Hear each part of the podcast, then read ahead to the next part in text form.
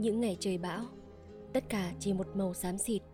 Mưa ngoài trời cứ ào xuống từng đợt như chút, rồi lại tí ta tí tách. Những lúc ở ngoài kia lạnh lẽo, được nằm một góc trong nhà, cảm thấy thật bình yên. Đôi lúc dội lên một cảm giác rằng mình là kẻ may mắn. Và những ngày trời âm u như thế, cơ thể lại mệt mỏi. Người nhưng nhức, đầu ngai ngái sốt, cũng là thời điểm thích hợp để buông xuôi mọi việc, chui vào trong chăn, cảm nhận thân nhiệt tỏa ra, cơ thể giống như một chiếc bàn là. Đứng dậy thiệu hải, mà nhìn trần nhà mãi cũng chán. Lướt trên mạng xem tin tức, chỉ thấy một cảm giác nao lòng. Nào là Huế, Hà Tĩnh, nào là Quảng Nam, Đà Nẵng. Có nơi nào mà bàn chân chưa qua, có nơi nào mà tay chưa từng chạm đến. Có giọng nói nào mà nghe không thân thương. Có người bạn nào mà ta không từng nhớ. Những bài hát về miền Trung vốn thường làm cho người ta thổn thức vì giai điệu, vì ngữ điệu hay vì điều gì có sẵn từ thẳm sâu mà chỉ nghe đã thấy thân thương quá đỗi. Miền Trung đất bồi phù sa, người miền Trung gian khó nhiều đời qua. Còn câu hát nào thấm thía hơn thế không? Trong những yếu tố tạo nên tính cách con người, có lẽ thiên nhiên là yếu tố đặc trưng nhất. Người ta hiểu vì sao người miền Trung cứ chịu thương chịu khó, cứ dành dụm chắt chiu, cứ nặng lòng nhiều nỗi lắng lo suốt cả cuộc đời. Vì rất nhiều lần trong đời, họ phải bắt đầu lại bằng con số không. Họ trưởng thành từ rất nhiều mất mát. Mảnh đất ấy, thiên nhiên khắc nghiệt, cuộc sống còn nhiều khó khăn. Nắng thì nắng lắm, mà mưa thì mưa nhiều. Đến giờ này tôi mới nhận ra thời tiết quan trọng đến việc hình thành tính cách như thế nào và những ngày đầu thu nắng đẹp gió hiu hiu tôi đứng trên ban công tầng 2 từ lự ngắm nhìn đồng lúa tôi thấy mình đã biết mơ mộng những ngày hè nóng nực lũ trẻ con chúng tôi nôn nức đùa nhau trên cánh đồng khô cháy nắng nhún nhảy trên những đống rơm tươi đứng nhìn những người nông dân còng lưng vác từng bị lúa về nhà tay cầm chiếc liềm sắc nhọn mặt đỏ gay vì hơi nóng và mệt nhọc. Tôi thấy mình biết cảm thông. Những ngày mưa bão gầm gừ bên ngoài cửa sổ, ngồi nghe tiếng gió rít qua khe cửa. Sáng ra, mẹ vẫn phải đội mưa đi làm giữa ngổn ngang những cành cây sơ xác. Tôi đã dần biết lắng lo. Cả những ngày đông rét mướt, gió lạnh căm căm, thò bàn tay ra khỏi áo đã thấy như muốn đông cứng lại. Nhìn lũ bạn, Tay trần chân đi dép tổ ong, lạnh buốt, sưng cước lên. Đạp xe cả chục cây số tới lớp, tôi đã dần biết xót xa. Thời tiết đôi khi khiến con người ta khổ cực, nhưng trong khổ cực, người ta lại có nhiều sức mạnh. Tôi vẫn nghĩ như thế vì lũ bạn của mình.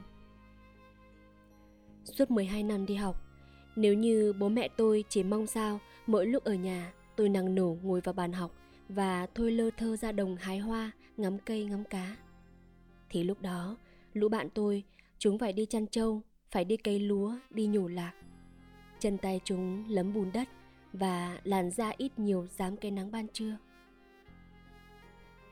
Vậy mà, đứa trẻ đơn giản như tôi lại rất thích mùa gặt. Đơn giản, với tôi, đó là lúc con ngõ nhỏ nhà tôi đông vui hơn cả. Người ta rủ nhau ra đồng, ý ới gọi nhau, xôn xao cả một khoảng trời. Cũng có lúc họ yên lặng, chỉ nghe tiếng sột soạt của lưỡi liềm sắc bén cắt phăng thân lúa giòn tan. Những lúc ấy tôi thường trốn mẹ ra ngõ, chỉ để nhìn người ta lần lượt thay thế màu vàng óng của thảm lúa vàng bằng những gốc dạ trơ trọi, xám xịt màu đất ruộng. Nhìn nhiều nên tôi đã rút ra kết luận rằng gặt lúa rất mệt. Có những ngày trời oi bức, Họ ngồi nghỉ bên bờ mương, tháo chiếc khăn mùi xoa bịt kín. Tôi thấy mặt ai cũng đỏ như gà trọi. Và lúc ấy, chỉ chờ có ai đó nhờ, tôi ba chân bốn cẳng chạy vào nhà lấy âu nước mang ra. Lúc ấy chỉ mong được họ xin nước để tôi được giúp, vì tôi biết mẹ sẽ luôn đồng ý. Có những sáng tinh mơ khi tôi còn chưa ngủ dậy, đã thấy cánh đồng loang loáng ánh đèn pin. Hóa ra, họ dậy sớm gặt lúa để tránh cái nắng ban ngày. Tôi ngủ dậy, cánh đồng đã chưa gốc dạ từ khi nào. Gặt lúa thì nóng là vậy, nhưng tôi thấy thương nhất là những khi người ta cấy lúa. Vì thường là lúc trời đã bắt đầu rét căm căm.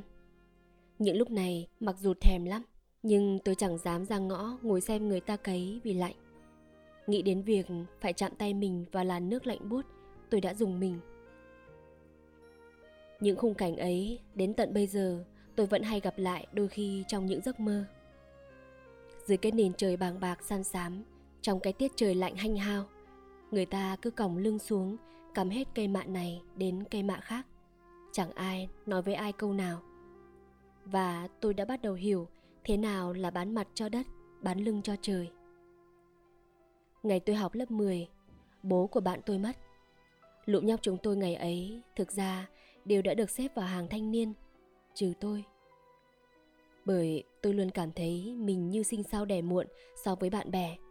Vì từng ấy tuổi, chúng bạn đã thạo việc nhà cửa, việc đồng áng, biết cư xử như người lớn, vững chãi như những cây cột nhà. Thì bố mẹ tôi vẫn chỉ mong tôi hiểu hơn về môn toán. Bố bạn tôi ngày đó mất đúng vụ cấy. Vì lo chuyện nhà nên mạ ở góc sân đã bắt đầu úa vàng. Chuyện nhà vẫn phải lo, nhưng mạ sẽ vẫn phải cấy. Vậy là lớp tôi rủ nhau đến nhà nó và thay nhau mang mạ ra đồng. Việc ấy được mẹ của nó cảm kích rất nhiều. Tôi thấy bà nhìn chúng tôi chiều mến. Dĩ nhiên tôi cũng phải xí phần. Và cũng dĩ nhiên các bạn tôi ái ngại vì điều đấy. Chúng quay ra hỏi, liệu mày có thực sự biết cấy không? Tôi không chút ngần ngại gật đầu. Biết chứ sao? Tao nhìn người ta cấy từ bé. Quả thực tôi có nắm được lý thuyết vì vốn ham học hỏi. Có đôi lần tôi đã hỏi các cô đang cấy trước cổng nhà kỹ thuật cắm mạ. Và tôi tin chỉ cần nắm được từ khóa đó là có thể làm được. Ngày hôm ấy cũng là một trải nghiệm mà sau đó tôi thêm nể nang hơn những người bạn quen chân lấm tay buồn của mình. Chúng bạn tôi làm việc gì cũng chắc chắn, rắn giỏi. Chúng hiểu biết và không hề sợ sệt. Chúng dạn dĩ với đất bùn, chúng khéo léo với những cây mạ bé bỏng. Dù vài đứa chân tay có thô kệch vì nắng gió, tôi vẫn thấy chúng thật giỏi giang. Tôi nhớ mình đã run rẩy thế nào để lần đầu đặt bàn chân xuống đống bùn lênh láng nước. Mà dưới ấy là biết bao thứ tôi không thể đoán định được. Có thể nào là một con đỉa hoặc một mảnh xanh, mảnh sứ vỡ chẳng hạn. Chỉ một lúc sau, tôi đã thấy mặt mình vàng đi vì không quen cúi người lâu. Và tệ nhất là khi quay lưng lại, tôi thấy tất cả những cây mạ mình vừa cắm xuống đã kịp nổi lềnh phềnh như một sự cười nhạo. Lũ bạn tôi không trách tôi. Chúng cũng biết đấy là công việc khó đối với tôi. Vì mặc dù gần đồng ruộng và đen nhèm y như một đứa nhà nông, thì tôi đích thị lại chẳng biết gì về chuyện đồng áng. Tất cả những đứa bạn của tôi, chúng đều trưởng thành hơn tôi. Chỉ ít khi nhìn chúng lao động, tôi thấy chúng đã được rèn luyện một cách tuyệt vời. Do thiên nhiên, do địa lý và do cả thời ấy nhà ai cũng nghèo, ai cũng phải lao động. Cánh đồng trước nhà tôi ấy, có những đêm sau cơn bão lớn, tôi và anh chạy ra đầu ngõ và nghe tiếng mẹ tôi thở dài thườn thượt khi nhìn những thảm lúa vàng ngã dạp chìm trong biển nước. Mẹ bảo, chỉ còn vài ngày nữa là gặt, mà người ta chẳng kịp gặt chạy bão. Vậy đấy, cánh đồng trước mắt tôi hồi ấy không chỉ là tuổi thơ, không chỉ là một chân trời vĩ đại với biết bao điều kỳ diệu. Từ những bông hoa dại màu tím, từ những thân cây lúa đến độ trổ đồng đồng, những con ốc sên với những quả trứng hồng, những con châu chấu cào cào hay cả những đàn cá rô, cá lê thia đã thực sự cho tôi một khoảng trời tuổi thơ bình yên. Mà cũng chính cánh đồng ấy đã lờ mờ dạy tôi về nỗi cực khổ, vất vả, sương gió. Rằng, từng hạt cơm mình ăn có công sức thế nào? Và từng ngày nắng mưa, bão tố có ý nghĩa ra sao? Nghĩ về những điều này, tôi vẫn thấy mình chỉ là một cô bé đứng trước cánh đồng rộng lớn. Chắp tay sau lưng, ngắm hết hoạt động này đến hoạt động khác. Từ khi người ta cấy lúa, những búp mạ non, và rồi chúng sẽ trổ đồng đồng có khi may mắn được mùa, người ta đi gặt lúa. Có khi bão về bất chợt, lúa lại ngả dạp, không đủ sức cúi đầu. Người dân quê tôi đấy, họ rắn giỏi và kiên cường, nên những đứa con của họ cũng vậy. Những thế hệ nối tiếp nhau và cái người ta dạy cho con là sự kiên cường trước nhất. Rằng còn người là còn của, rằng còn da lông mọc, còn trồi nảy cây bao nhiêu năm qua sống trên đời, tôi vẫn ngưỡng mộ và yêu mến rất nhiều những người bạn có tuổi thơ nhọc nhằn, nhưng cũng thật đẹp, thật rắn giỏi. Ngày bé, có đôi lúc tự hỏi, sao người miền trung khổ thế hả mẹ? Họ không chuyển đi nơi khác, sao cứ mãi ở lại đây? Để rồi một năm, gồng mình đón biết bao cơn bão. Nhìn đi nhìn lại, chỉ có đôi bàn tay này mãi là gia tài lớn nhất đời người. Và thế rồi tôi lớn lên, bàn chân đã đi khắp gần hết hình chữ s, đủ trải nghiệm mệt nhoài. Tôi lờ mờ hình dung được cảm giác bình yên của một người trưởng thành khi ngồi ở dưới hiên nhà của mình. Nó đắt giá như thế nào? Tôi gặp nhiều những ánh mắt bạc màu sương gió, những làn da sạm dưới nắng chiều, những chất giọng địa phương với ngữ điệu trầm bổng lên xuống như chính cái nơi họ sinh ra có những ngày trời rất xanh, rất trong, nắng rất vàng. Và cũng có những ngày tất cả chìm trong biển nước. Chúng ta đến từ cát bụi và cũng trở về với cát bụi. Từng mảnh sân và khoảng trời nơi nuôi ta khôn lớn sẽ là cả một gia tài vô hình mà ta mang theo đi khắp cuộc đời. Người ta có thể đi năm châu bốn bể để rồi đến khi đầu bạc hai thứ tóc vẫn có thể trào nước mắt khi ngồi ăn miếng cơm nóng với cá kho. Chỉ vì món ngon gợi nhớ mẹ, nhớ quê hương. Người ta có thể sống gần hết cả đời người ở một nơi cách nửa vòng trái đất. Và hàng đêm, trong mỗi giấc mơ, họ vẫn nghe thấy tiếng cổng nhà mở cọt kẹt mỗi lúc mẹ đi chợ về. Đấy là nhà, đấy là mùi vị gia đình, đấy là âm thanh quê hương. Và tôi hiểu. Làm sao họ có thể đi khỏi nơi chôn rau cắt rốn của mình? Con người ta, từ lúc bắt đầu trưởng thành, đã giống như một con diều được tung cánh bay lên cao. Trên bầu trời xanh bao la ấy, có vô vàn những con diều khác, rực rỡ sắc màu. Và con diều nào cũng muốn bay lên cao hơn cao hơn chút nữa nhưng thứ giữ cho nó thăng bằng chính là một sợi dây kết nối. Sợi dây ấy chính là nguồn cội, là quê hương. Ngày còn bé, quê tôi còn nghèo. Tôi thậm chí đã từng nghĩ mình như đứa trẻ trong chuyện của thạch lam. Xóm chợ quê tôi cũng leo lét ánh đèn và điều hưu như vậy. Tôi chẳng có gì tự hào ngoài chuyện, quê tôi đúng là một miền quê cổ tích mọi chuyện đều như trong truyền thuyết bước ra. Và nơi đó đã cho tôi một tuổi thơ trọn vẹn, những ngày tháng bình yên, nhiều tình cảm. Và đủ yên tĩnh cho tôi lắng nghe những âm thanh dù rất nhỏ. Cho tôi ngắm nhìn những gương mặt thân yêu và cho tôi trở thành một kẻ mộng mơ giữa cuộc sống này. Mỗi miền quê ở trên dài đất hình chữ s này cũng vậy. Chúng ta đều có lý do rất riêng để yêu mến nó theo cách của mình khi đã là quê hương. Ta yêu cả những buổi chiều thơm mùi khói bếp. Khi đã là quê hương, ta yêu cả những đôi bàn tay chai sần của bà, của mẹ.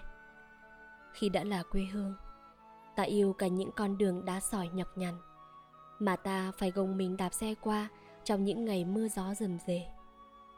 Ta yêu cả những giọng nói, yêu cả những giọt mồ hôi, yêu cả những niềm vui và yêu cả những khổ đau mất mát ở trên quả địa cầu, chỉ nhỏ bằng hòn bi ve của con trẻ này. Nơi nào là quê hương, nơi ấy là nhà. Nơi nào là nhà, nơi ấy là quê hương.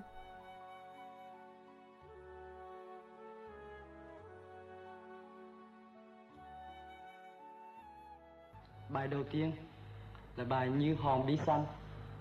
Bài hát nói về trái đất của chúng ta đang sống. Trái đất này được nhìn từ xa bởi những nhà du hành vũ trụ. Như một hòn bi nhỏ nhắn xinh đẹp bởi trên trái đất của chúng ta. Sông, nước và màu lá, cây, cỏ đã làm cho hòn bi chúng ta có một màu xanh xinh đẹp. Và trái đất của chúng ta sống thì nhỏ nhắn như một một hòn bi của trẻ con chơi. Bài hát này sẽ do chính tác giả hát như một hòn bí xanh trái đất này quay tròn căn nhà ta nằm trong lòng một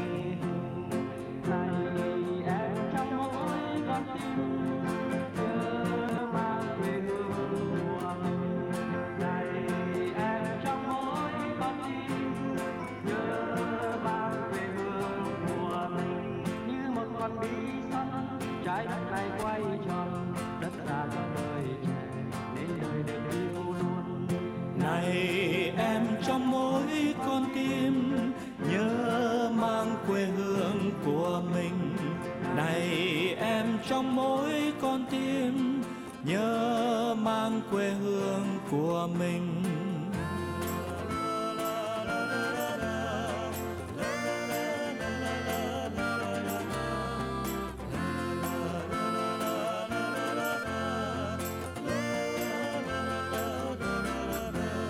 như một hòn bí xanh, trái đất này quay tròn. Nơi này ta cùng gặp những ngày buồn vui chung. Này em trong mỗi con tim, nhớ man quê hương của mình. Này em trong mỗi con tim, nhớ man quê hương của mình. Như một hòn bí xanh, trái đất này quay tròn. Vô tình ta cùng chọn nơi này làm quê hương, này em trong mỗi con tim. Nhớ mang quê hương của mình, này em trong mỗi con tim. Nhớ mang quê hương của mình, nhớ mang quê hương của mình.